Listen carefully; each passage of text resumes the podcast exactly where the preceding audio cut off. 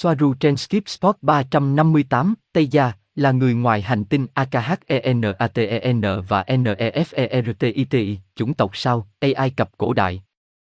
Ngày 21 tháng 11 năm 2021.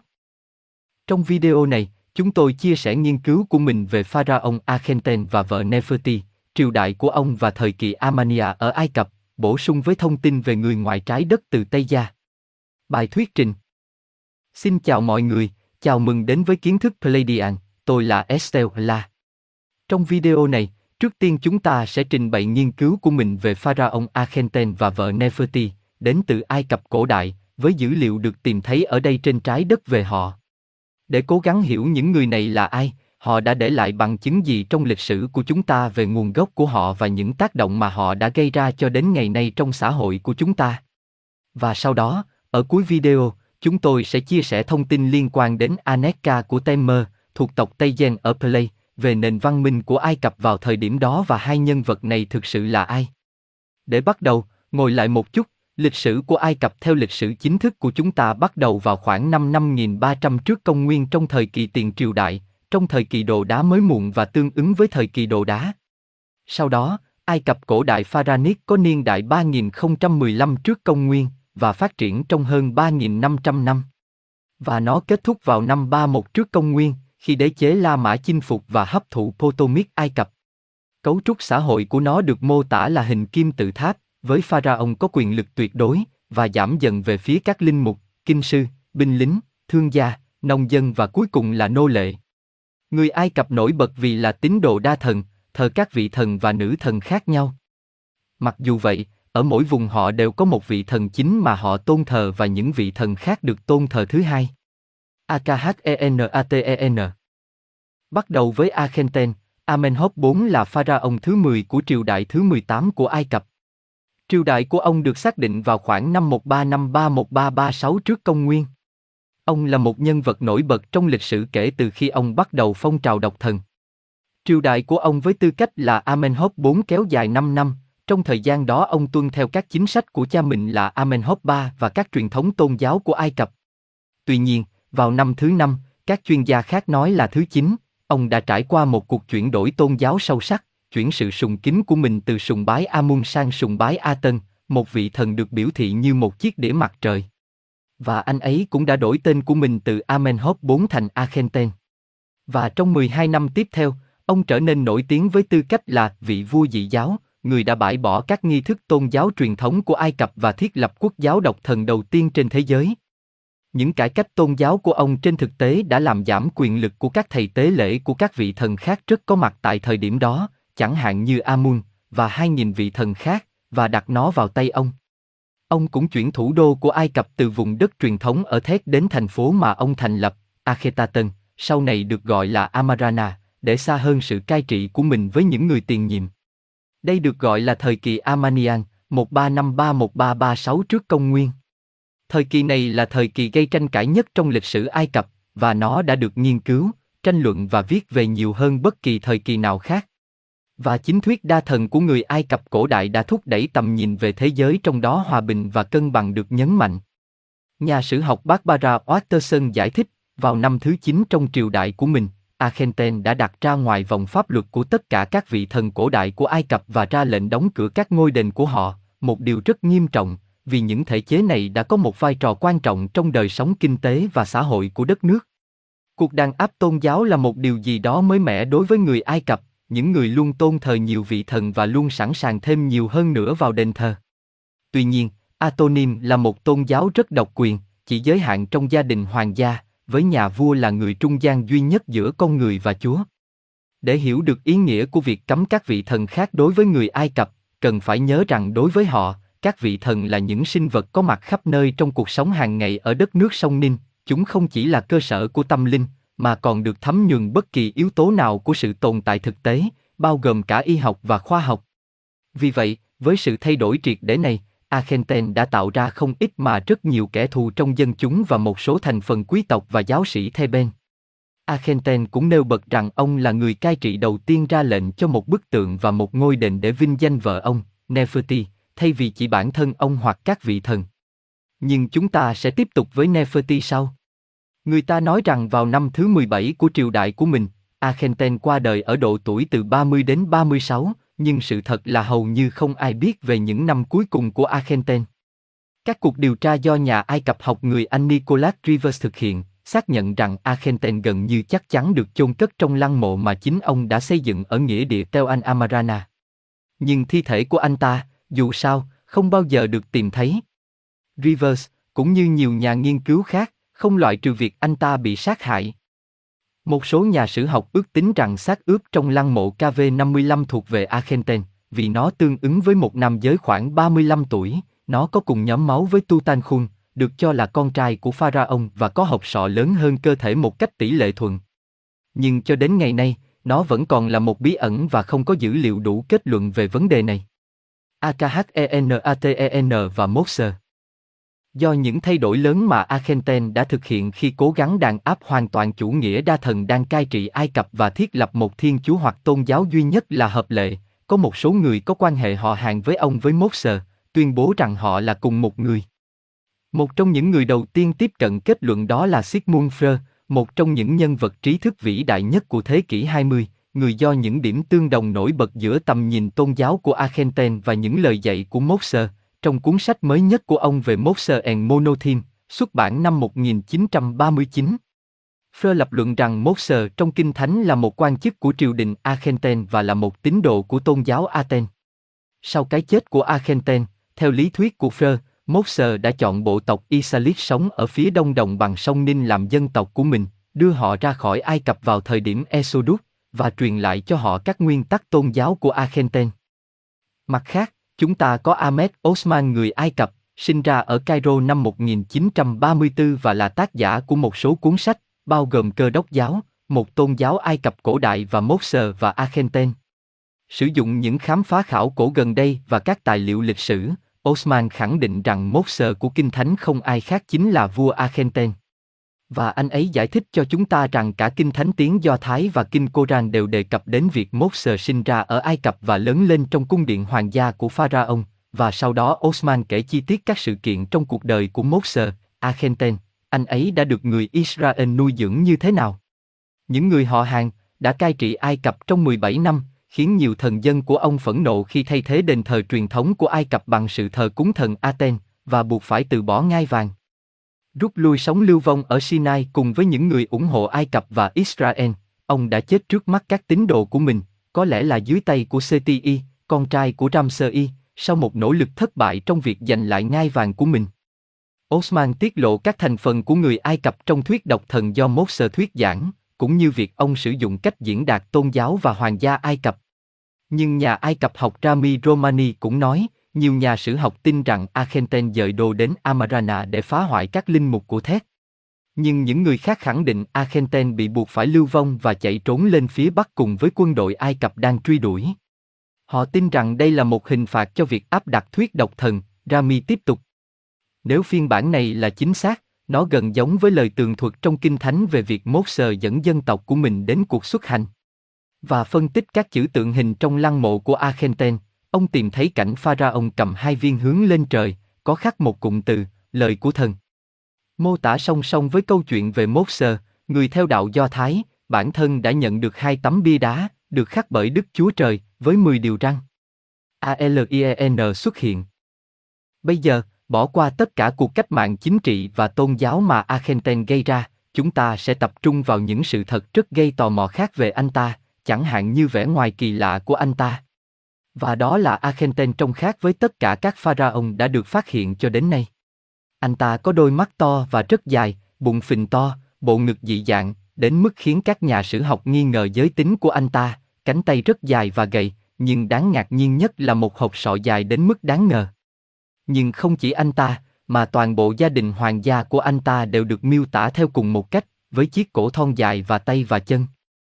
Một số nhà nghiên cứu tập trung vào các bất thường y tế độc đáo khác nhau để giải thích sự xuất hiện của chúng. Trong số những bất thường này có hội chứng Froelich hiếm gặp, hội chứng Klinefelter hoặc hội chứng Marfan. Nhưng sự thật là các chuyên gia không đồng ý về điều nào trong số này đã ảnh hưởng đến họ, ngoài thực tế là nó sẽ phải ảnh hưởng đến toàn bộ gia đình hoàng gia. Từ phía khác, Người ta muốn đi đến kết luận rằng rất có thể niềm tin tôn giáo của Pharaoh là những thứ đã ảnh hưởng đến nghệ thuật thời điểm này để khắc họa họ theo cách đó. Do đó, các đại diện của anh ấy sẽ thể hiện Akhenaten và Neferti là những người đã được biến đổi thành một tồn tại thần thánh thông qua sự sùng kính của họ đối với Aten, đến mức đức tin của họ được nhìn thấy ngay cả ở con gái của họ. Nhưng cũng có một câu trả lời khả thi khác cho điều này, đó là nhiều người tin rằng Akhenaten không phải là con người, mà anh ta thuộc một chủng tộc ngoài trái đất, hoặc một dạng lai tạp. Và nghiên cứu được thực hiện bởi Stuart Fleichen, trợ lý giáo sư về gen so sánh tại Đại học Cairo, rất thú vị. Vào năm 2015, ông và nhóm của mình đã công bố kết quả của một nghiên cứu kéo dài 7 năm, nơi họ lập bản đồ bộ gen của chính vị pharaoh Ai Cập cổ đại. Tám mẫu hoàn toàn bình thường và mẫu thứ 9 thuộc về Akhenaten là khá bất thường. Fleichen và nhóm của ông đã đưa các mẫu DNA cổ đại thông qua một quá trình gọi là phản ứng chuỗi polymerase (PCR). Trong lĩnh vực sinh học phân tử, kỹ thuật này thường được sử dụng để sao chép và khuếch đại một bản sao đơn lẻ của một đoạn DNA, mang lại cho các nhà nghiên cứu một bức tranh rõ ràng về dấu vân tay di truyền của một người. Trong trường hợp của Argenten, một mẫu nhỏ mô não khô là nguồn gốc của mẫu DNA và thử nghiệm được lặp lại bằng cách sử dụng mô xương, thu được kết quả tương tự. Họ đã tìm thấy một gen có tên là CXPAC5, chịu trách nhiệm cho sự phát triển của vỏ não. Có vẻ như hoạt động gia tăng này trong bộ gen của Akhenaten sẽ cho thấy rằng anh ta có dung tích sọ lớn hơn do nhu cầu chứa một vỏ não lớn hơn. Phần bên phải cho thấy tỷ lệ lưu hành của gen CXPAC5 ở người bình thường. Ở bên trái, chúng tôi có mẫu DNA của Akhenaten. Hình ảnh dưới đây cho thấy hai bức ảnh chụp bằng kính hiển vi về mô xương được chụp từ hộp sọ của Akhenaten và của một xác ướp khác cùng tuổi. Mô xương bên trái dày đặc hơn nhiều và khác biệt cơ bản ở quy mô nano. Sự gia tăng sức mạnh này của xương sọ có thể là một chỉ số cho thấy sự phát triển lớn hơn của não. Kết quả phân tích mô xương lấy từ hộp sọ của Akhenaten cho thấy xương sọ của anh ta đặc hơn nhiều và khác biệt cơ bản so với những xác ướp khác cùng tuổi và cùng thời kỳ. Hơn nữa, hộp sọ và bộ xương của Akhenaten dày và bền gấp đôi so với của người hiện đại. Nghiên cứu này, mặc dù có khả năng tác động rất lớn đến cộng đồng khoa học, nhưng chưa bao giờ được đưa lên các phương tiện truyền thông chính thống. Cho đến nay mọi thứ liên quan đến pharaon Akhenaten theo các nghiên cứu khác nhau và điều tra trên trái đất, và bây giờ chúng ta sẽ giải thích một chút về nefertiti người cũng bị bao quanh bởi những bí ẩn. Nefertiti nefertiti C. 1370, C. 1336 TCN, là vợ của Pharaon Akhenaten của triều đại thứ 18 của Ai Cập. Tên của cô có nghĩa là người đẹp đã đến, và nhờ bức tượng bán thân nổi tiếng được tạo ra bởi nhà điêu khắc Tu Mô, được phát hiện vào năm 1912, cô là nữ hoàng dễ nhận biết nhất của Ai Cập cổ đại. Cha mẹ của cô ấy không được biết rõ, vì mặc dù có vẻ như Nefertiti là con gái của ấy, nhưng tuyên bố này vẫn chưa được xác nhận. Các dòng chữ đề cập đến vợ của A, Tai, hoặc Tây, là y tá của Neferti, không phải mẹ của cô ấy, và trên thực tế, chúng tôi thậm chí không biết quốc tịch hoặc tên thật của cô ấy, vì Neferti đã có được khi cô ấy trở thành nữ hoàng. Năm 15 tuổi, cô đã kết hôn với Amenhotep IV và sau cái chết của Amenhotep III, cô trở thành nữ hoàng của Ai Cập. Một số chuyên gia cho rằng chính vào giai đoạn này, ông đã gây ảnh hưởng lớn nhất đến việc Amenhotep IV, Akhenaten, từ bỏ tôn giáo cổ đại của Ai Cập và bắt đầu cải cách tôn giáo của mình. Neferti cai trị với Akhenaten cho đến khi ông qua đời, sau đó ông biến mất khỏi hồ sơ lịch sử. Nhà sử học Peter B. Heller lưu ý, điều đáng kinh ngạc về cuộc đời và công việc của Neferti là, mặc dù thực tế rằng ngoại hình của cô ấy, bắt nguồn từ bức tượng bán thân của Tumo, là một trong những điều được biết đến nhiều nhất và được tái tạo nhiều nhất trên thế giới, và mặc dù cô ấy đã sống trong thời kỳ mà Ai Cập là quốc gia văn hóa và hùng mạnh nhất trên trái đất, điều đáng ngạc nhiên là ít người biết về nó. Những hình ảnh còn sót lại cho thấy cô có kích thước tương đương với Akhenaten, vì vậy Nefertiti chắc chắn phải có nhiều quyền lực hơn bất kỳ phụ nữ nào khác ở Ai Cập kể từ thời Hatshepsut 1479-1458 trước công nguyên. Với vị trí của hình ảnh của mình trên quan tài của chồng, cô ấy được biết đến như là hiện thân của Isis và tất cả sức mạnh ma thuật và tình dục của cô ấy. Với nhãn hiệu này, người ta tin rằng Neferti đã tham gia vào quá trình tái sinh hàng ngày của vũ trụ. Không thể có một vị trí thống trị hơn ở Ai Cập hoặc trên trái đất. Cặp đôi có sáu cô con gái, Meritan, Meketen, Anketnan, Nefertfenoat và Sitenper, nhưng không có con trai. cái chết của cô ấy. Vào khoảng năm thứ 14 dưới triều đại của Akhenaten và Neferti, con gái của họ là Meketon qua đời khi sinh ra ở tuổi 13. Ngay sau đó, Neferti biến mất khỏi hồ sơ lịch sử. Nhiều giả thuyết đã được đưa ra để giải thích cho sự biến mất đột ngột này, và trong số đó có những giả thuyết sau. Một, cô ấy bị mất sự sủng ái của chồng vì cô ấy không thể sinh ra một người thừa kế nam giới nên cô ấy được thay thế bởi cây A. Hai, ông từ bỏ tôn giáo Aten và Akhenaten trục xuất nó. Ba, anh ta tự tử vì quá đau đớn trước sự ra đi của con gái. 4. Ông tiếp tục cai trị dưới tên Semenka cho đến khi con riêng của ông, Tutankhamun, đủ tuổi để lên ngôi. Trong tất cả các giả thuyết này, không có giả thuyết nào được chứng thực ngoại trừ lý thuyết thứ tư, và thậm chí điều đó là không chắc chắn theo nhiều chuyên gia. Vì vậy, cho đến ngày nay người ta vẫn chưa tìm thấy xác ướp của anh ta, cũng như không biết chuyện gì đã xảy ra với Neferti. Eric von Dinken, tác giả người Thụy Sĩ của một số cuốn sách với những tuyên bố về ảnh hưởng của người ngoại trái đất đối với nền văn hóa ban đầu của loài người, cho biết, cha mẹ của Neferti không được biết đến. Trong các hình đại diện, cô ấy được hiển thị với một trong những cái đầu thuôn dài này. Bây giờ, chúng ta biết các vị thần, các vị thần Ai Cập cổ đại, họ có đầu dài hơn chúng ta. Và theo các văn bản về kim tự tháp, đôi khi cô và Akhenaten rời trái đất và sau đó quay trở lại. Vì vậy, có thể cha mẹ của Neferti là người ngoài hành tinh. Và các chữ tượng hình của Ai Cập thời đó minh họa rằng Neferti và Akhenaten có mối quan hệ độc đáo với đĩa mặt trời mà họ tuyên bố là thần duy nhất. Theo một loạt các văn bản nguồn của kim tự tháp này, cặp đôi hoàng gia dường như đã rời khỏi trái đất trong một khoảng thời gian. Có những văn bản tương tự cho thấy nhiều lần trở lại trái đất của anh ấy. Đến đây chúng tôi kết thúc với các cuộc điều tra của chúng tôi về Argentine và Neferti, như chính bạn có thể đã thấy, chứa đựng nhiều điều tò mò và tất nhiên, nhiều dữ liệu của họ đã được giấu kín.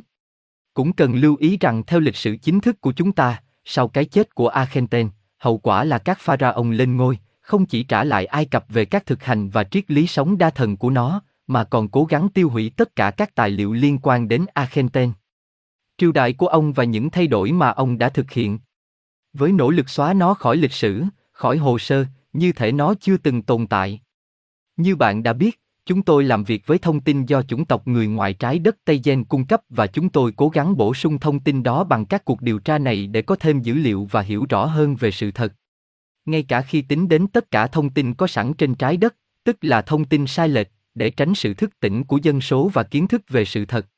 Như ví dụ, Su của Era chia sẻ, trường hợp của quản lý cổ vật của bảo tàng Cairo, Hoa Yahi Hawat, nằm trong danh sách những người bị liên bang bắt giữ vì tội ác chống lại loài người.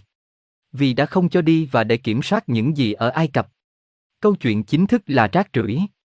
Aneka của Temer đã giải thích cho chúng tôi trong cuộc trò chuyện mà chúng tôi đã chia sẻ trong video, sự sáng tạo của Kaban, mà nếu bạn chưa xem, tôi giới thiệu nó để bạn hiểu rõ hơn tất cả những điều này, hơn là việc tạo ra các ca bang trên trái đất áp bức và kiểm soát chúng ta ngày nay bắt nguồn từ Ai Cập với sự xuất hiện của Akhenaten và nefertiti bằng cách áp đặt một chủ nghĩa độc tài toàn trị. Và Eneka nói, Akhenaten thuộc chủng tộc ngoài trái đất Homo capensis, có nguồn gốc từ ngôi sao Asteroid trong Play, cũng ở đây trên trái đất được gọi là Elohi. Chủng tộc này là họ hàng xa của người Lyrian, họ có hộp sọ lớn hơn nhiều so với con người nhưng mật độ não không lớn hơn. Chúng có một bộ não thống nhất, tức là một khối duy nhất, nhưng rất nhiều thể tích và mật độ nhỏ, do đó các tấm xương của hộp sọ khác với xương của con người. Chúng cũng chứa nhiều chất lỏng não và các sợi hỗ trợ não, là những cấu trúc giữ não tại chỗ, giúp nó có khả năng chống sốc, với một phiên bản bảo vệ tốt hơn của hộp sọ. Estelle Ala, về Homo capensis, Giác Khi cũng giải thích với chúng tôi rằng, trước đây trên trái đất có hai quần thể chính của Homo capensis, một tập trung ở Peru và một ở Ai Cập, là cùng một loài mặc dù chúng cũng được tìm thấy ở những nơi khác, chẳng hạn như ở vùng núi Carpathian. Về Neferti, chúng ta biết rằng cô ấy cũng là người ngoài trái đất nhưng hiện tại chúng tôi không có dữ liệu về chủng tộc mà cô ấy thuộc về.